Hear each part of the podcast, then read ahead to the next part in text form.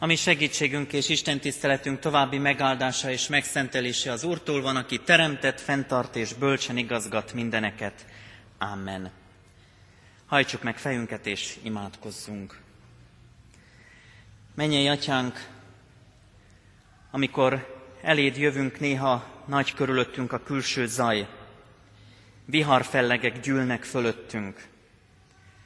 És ugyanakkor, Urunk, mégis a mi szívünket elcsendesíti a Te jelenléted, megszólító hatalmaddal vagy közöttünk, és hívsz bennünket, hogy neked, Isten tiszteletet szenteljünk. Segíts bennünket, Urunk, hogy a belső zaj is elcsendesedjen a Te jelenléted által. Hogy tudjunk igédre figyelni, tudjuk eléd hozni szívünket, még akkor is, hogyha sokféle viharfelhő nyomaszt bennünket, életünk napjai nem mentesek ezektől sem. Köszönjük, Urunk, hogy nálad van mégis megnyugvás, nálad van lehetőség arra, hogy letegyük eléd terhünket, megálljunk a Te színed előtt, és tőled kérjünk útmutatást, bátorítást és segítséget a továbbhaladásra.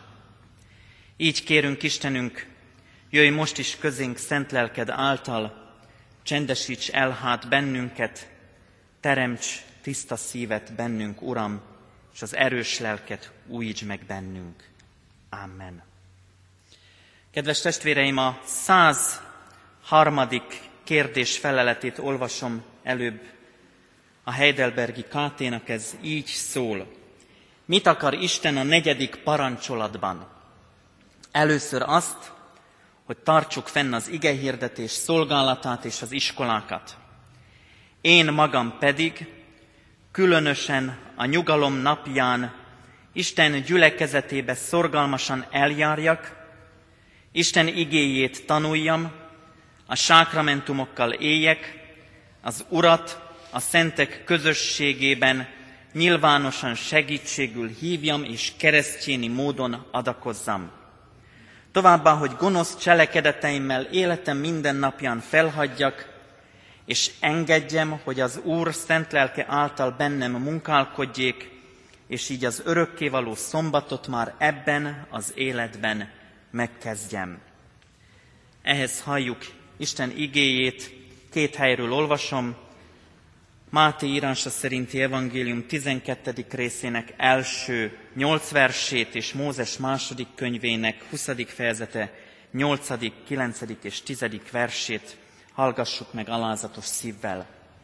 Abban az időben Jézus Gabona földeken ment át szombaton, tanítványai pedig megéheztek és kalászokat szakítottak le és azt ették. Amikor ezt meglátták, a farizeusok szóltak neki: Íme, tanítványaid olyat tesznek, amit szombaton nem szabad. Ő pedig ezt válaszolta nekik: Nem olvastátok, hogy mit tett Dávid, amikor kísérőivel együtt megéhezett? Bement az Isten házába, és a szent kenyereket ették meg, amelyeket nem lett volna szabad megennie sem neki, sem az ő kíséretének, hanem csak a papoknak. Vagy nem olvastátok a törvényben, hogy szombaton a papok a templomban megeszik a szombatot, mégsem vétkeznek, megszegik a szombatot, mégsem vétkeznek. De mondom nektek, nagyobb van itt a templomnál. Ha pedig értenétek, mit jelent ez, irgalmasságot akarok, nem áldozatot, nem ítéltétek volna el azokat, akik nem vétkeztek. Mert az emberfia ura a szombatnak. Emlékezzél meg a nyugalom napjáról, és szenteld meg azt. Hat napon át dolgozz és végezz mindenféle munkádat, de a hetedik nap a te Istenednek, az Úrnak nyugalomnapja, semmiféle munkát ne végezz azon, se te, se fiat, se leányod, se szolgád, se szolgáló leányod, se állatod, se a kapulidon belül tartózkodó jövevény. Mert hat nap alatt alkotta meg az Úr az eget, a földet, a tengert és mindent, ami azokban van, a hetedik napon pedig megpihent.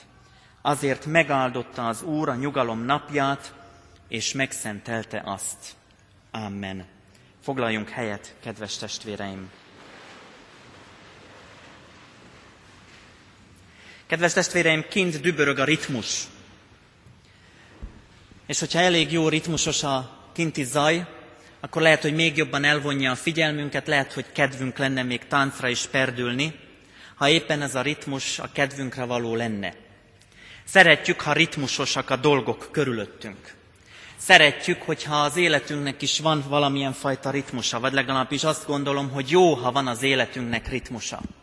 Azt gondolom, kedves testvéreim, hogy már csak azért is jó, ha ritmusosan zajlik az élet körülöttünk, és van ebben a ritmusban nekünk is helyünk és szerepünk, mert gondoljunk csak a szívünkre, ha a szívünk ritmus zavarban szenved, akkor onnantól fogva már orvosra van szükségünk, gyógyszert kell bevennünk, hogy a szívünk újra ritmusosan biztosítsa a testünknek a szükséges oxigént.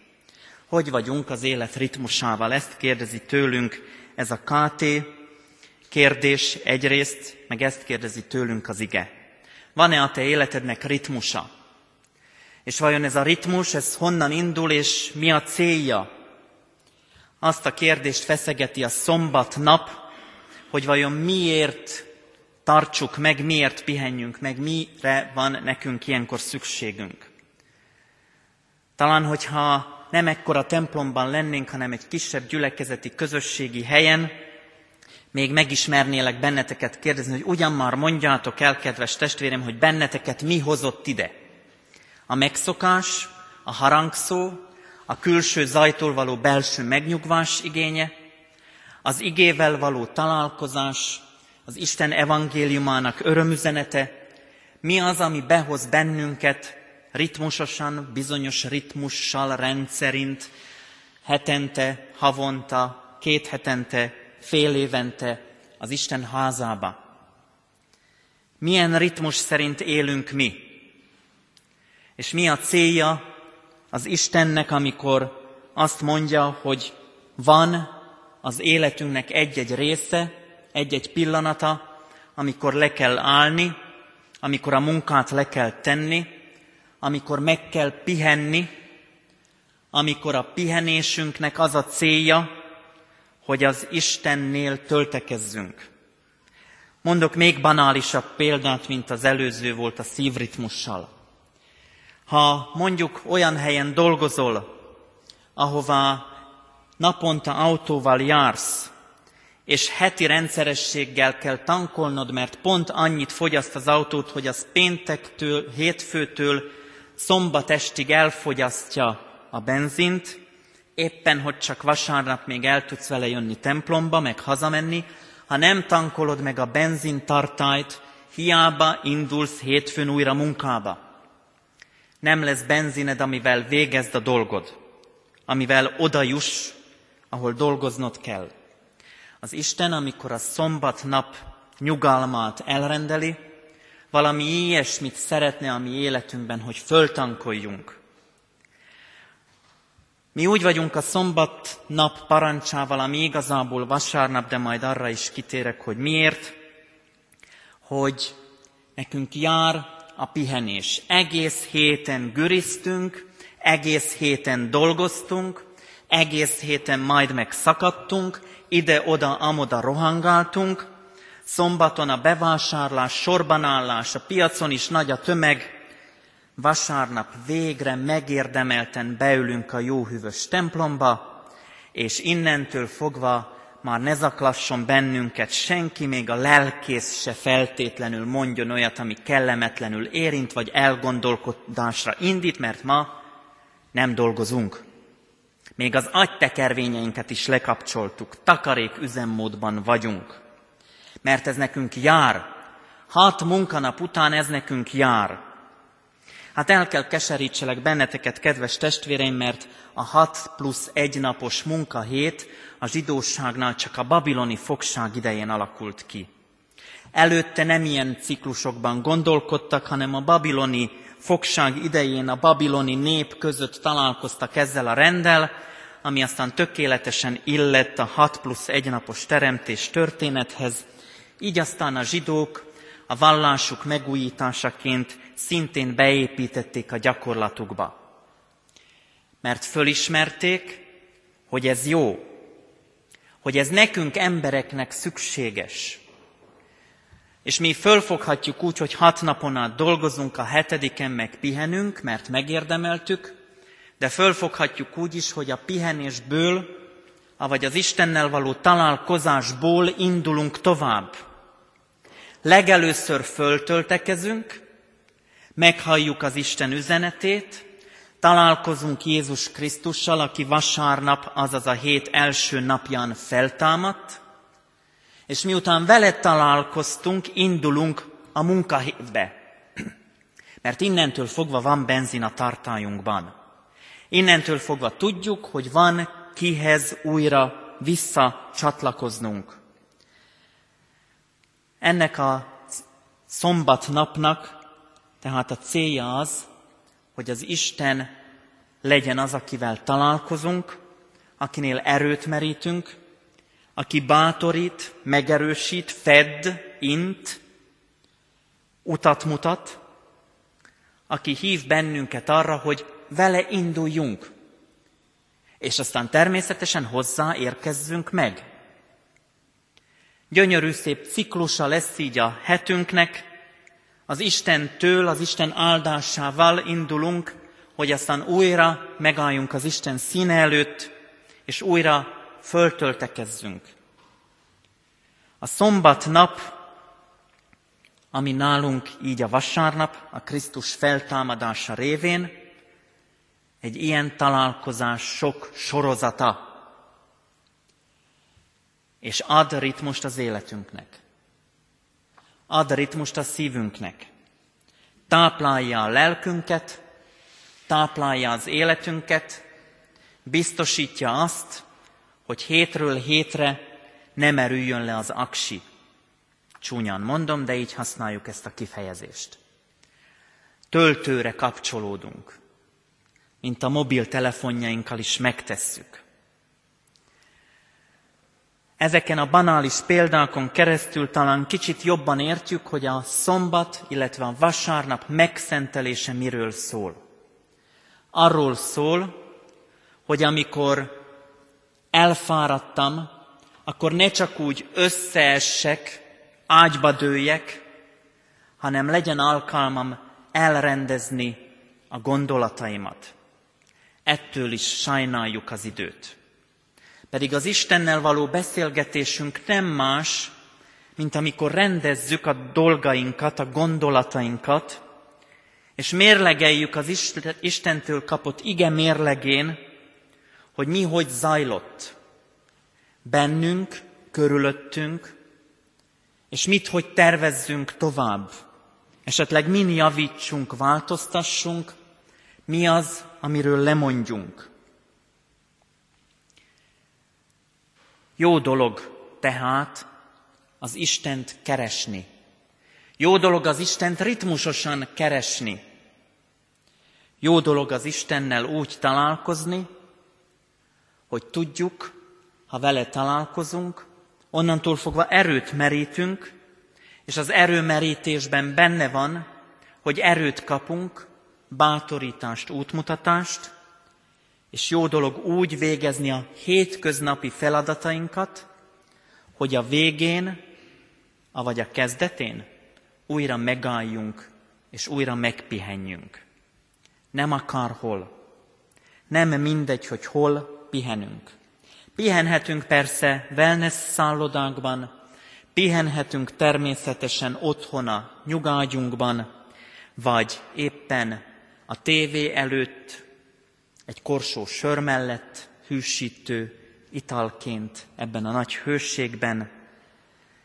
Pihenhetünk sokféleképpen. Pihenhetünk egy jó könyvvel a kezünkben, de pihenhetünk úgy is, hogy egyszerűen nekiindulunk és sétálunk a szabadban, a mezőn, a réten, az erdőben. Sokféle módja van a pihenésnek. De nem feltétlenül van ebben benne az, hogy a lelkünk és a testünk egységesen feltöltődik. Márpedig az Isten arra hív bennünket, hogy így álljunk meg.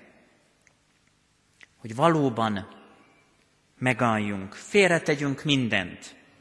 Gondot, bánatot, panaszt, még az örömeinket is egy kicsit félretegyük, vagy legalábbis úgy mérjük, hogy az Isten mennyi mindennel ajándékozott már meg bennünket. Mert azt gondolom, hogy amikor rohanunk, amikor nincs ritmusa az életünknek, akkor elveszünk. Olyannyira elveszünk, hogy nincs alkalmunk és lehetőségünk arra, hogy mérlegeljük, mennyi áldásban részesültél a mai napon, a tegnapin, akár csak az elmúlt egy órában, mert úgy elrohan mellettünk különben az élet, vagy mi rohanunk el az élet mellett, és nem engedjük meg magunknak azt a fajta elcsendesedést, megállást, megpihenést, ahol végig számba vesszük dolgainkat. A mai káténk arra buzdít bennünket, még egyszer olvasom, hogy Isten gyülekezetébe szorgalmasan eljárjak, Isten igéjét tanuljam, a sákramentumokkal éljek, az Urat a szentek közösségében nyilvánosan segítségül hívjam, és keresztjéni módon adakozzam. Gonosz cselekedeteimmel életem minden napján felhagyjak, engedjem, hogy az Úr szent lelke által bennem munkálkodjék, így az örök, örökkévaló szombatot már ebben az életben megkezdjem. Gyakorlatilag arra hív bennünket a ká té értelmezése a szombatnapnak, hogy az egész életünk legyen így Isten tiszteletté. Azáltal, hogy az Isten tisztelettel kezdődik az életünk. Az életünknek egy ciklusa, egy napja, egy hete, egy hónapja, egy éve, a házasság, a megszületett gyermek a keresztségnél, az úrvacsorai közösség, és ebben az egy Isten keresésünkben benne van a közösség. Mert ha megkérdezném, hogy miért is jövünk össze alkalomról alkalomra, sokféle választ adnátok, kedves testvéreim. Van, aki azt mondja, hogy azért, mert itt találkozom ezzel, azzal, amazzal az ismerősömmel.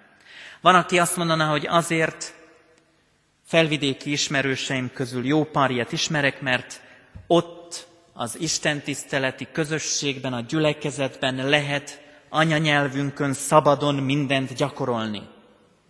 Máshol már nem nagyon. Van, aki azt mondja, hogy mert Isten igéjét hallja, van, aki ige magyarázatot keres, van, aki a találkozást az Istennel. Ez mind-mind megalapozott és jogos. Jó, ha olyan közösségünk van, ahol önmagunk lehetünk, és ahol tudjuk, hogy elfogadnak bennünket. És jó, ha tudjuk, hogy ebben a közösségben nem csak egymást fogadjuk el alapvetően, mert azért valljuk meg, erre képtelenek lennénk, hanem az a jó, hogy ebben a közösségben Isten fogad el bennünket, és készít nekünk helyet, fogad be közösségébe, és ad lehetőséget arra, hogy az ő kegyelmét megtapasztaljuk. Isten gyülekezetébe rendszeresen eljárjak. Fontos dolog, mert sokszor azt mondjuk, hogy a magam módján vallásos vagyok. De akkor hol van az, amikor az Isten jelenik meg? Márpedig a szombatnap, a szombatnap megszentelése arról szól, hogy az Istennek adok teret az életemben. Olyannyira teret adok neki, hogy azt tapasztalom, innen indulok, innen merítek erőt, ez a kiinduló pont, és innentől az egész életem Isten tiszteletté válik, azzal lesz, míg nem végül az örökkévaló mennyei Isten tiszteleten zengedezhetünk együtt az Úrnak. Csodálatos ígéret az, testvéreim, hogy az egész életünk egy nagy ünnepre való készülés ilyen értelemben. Nem csak vasárnapjaink vannak, amiket ünnepelünk, és igazából a legnagyobb ünnepünk Krisztus feltámadásának ünnepe, hanem az egész életünk egy olyan találkozásra való készülés, amely végül az örök Isten tisztelet lesz. De ez már most elkezdődhet. Így zárja a Máté: ebben az életben megkezdjem. Kezdjük hát együtt, testvéreim, az örök Isten tiszteletet.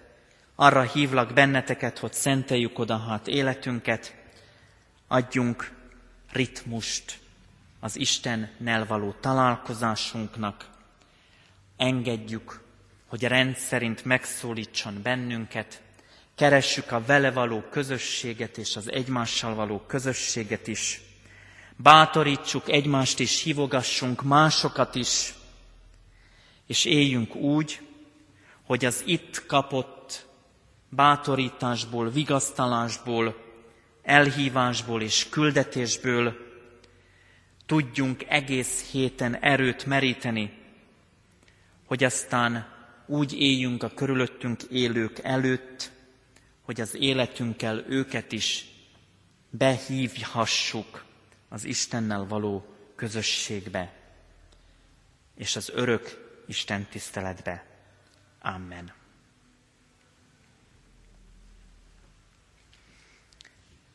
Mennyei Atyánk, hálával köszönjük neked, hogy Isten tiszteletet ülhetünk most itt együtt, de azt is köszönjük, Urunk, hogy nem csak most, ebben a percben, ebben az órában zajlik az Isten tisztelet, és nem csak a templomban, hanem családjaink körében, otthonainkban, hétköznapunk minden percében Isten tiszteletet tarthatunk.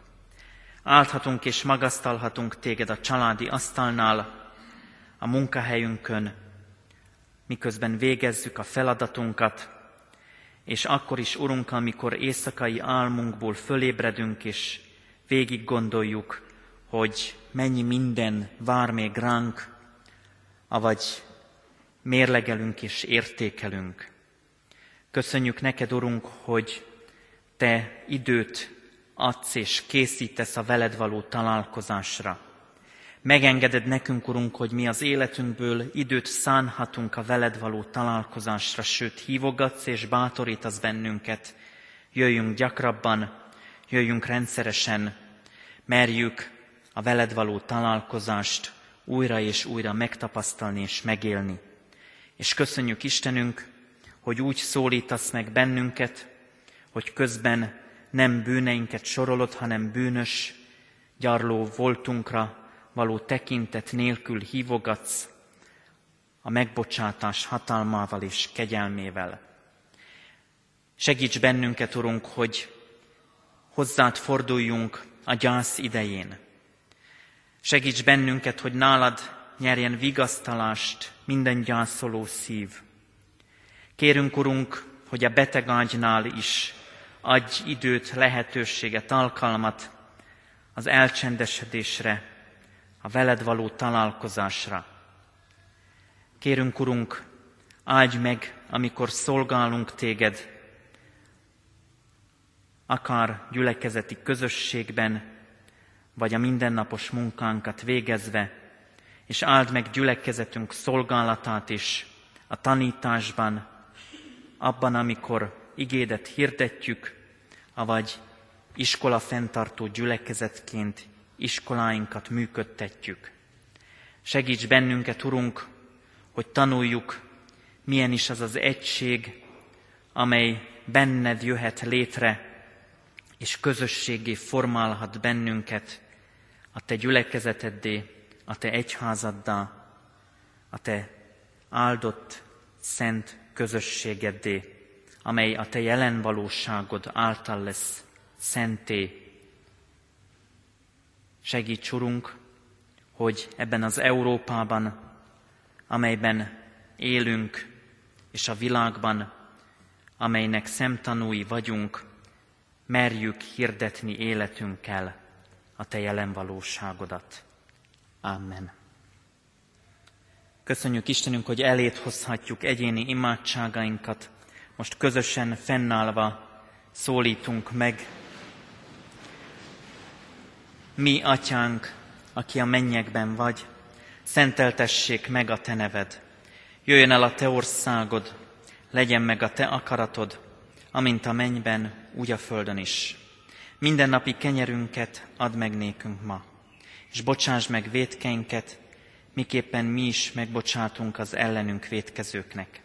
És ne vigy minket kísértésbe, de szabadíts meg a gonosztól, mert tiéd az ország, a hatalom és a dicsőség, mind örökké. Amen. Fogadjuk Isten áldását. Istennek népe, áldjon meg és őrizzen meg téged az Úr. Világosítsa meg az Úr az ő orcáját, te rajtad, és könyörüljön te rajtad. Fordítsa az Úr az ő orcáját, te reád, és adjon békességet néked. Amen. Záróénekünk a kétszázötvenötödik dicséret, ennek az első, hetedik és nyolcadik versét énekeljük, mely igen jó az Úristent dicsérni.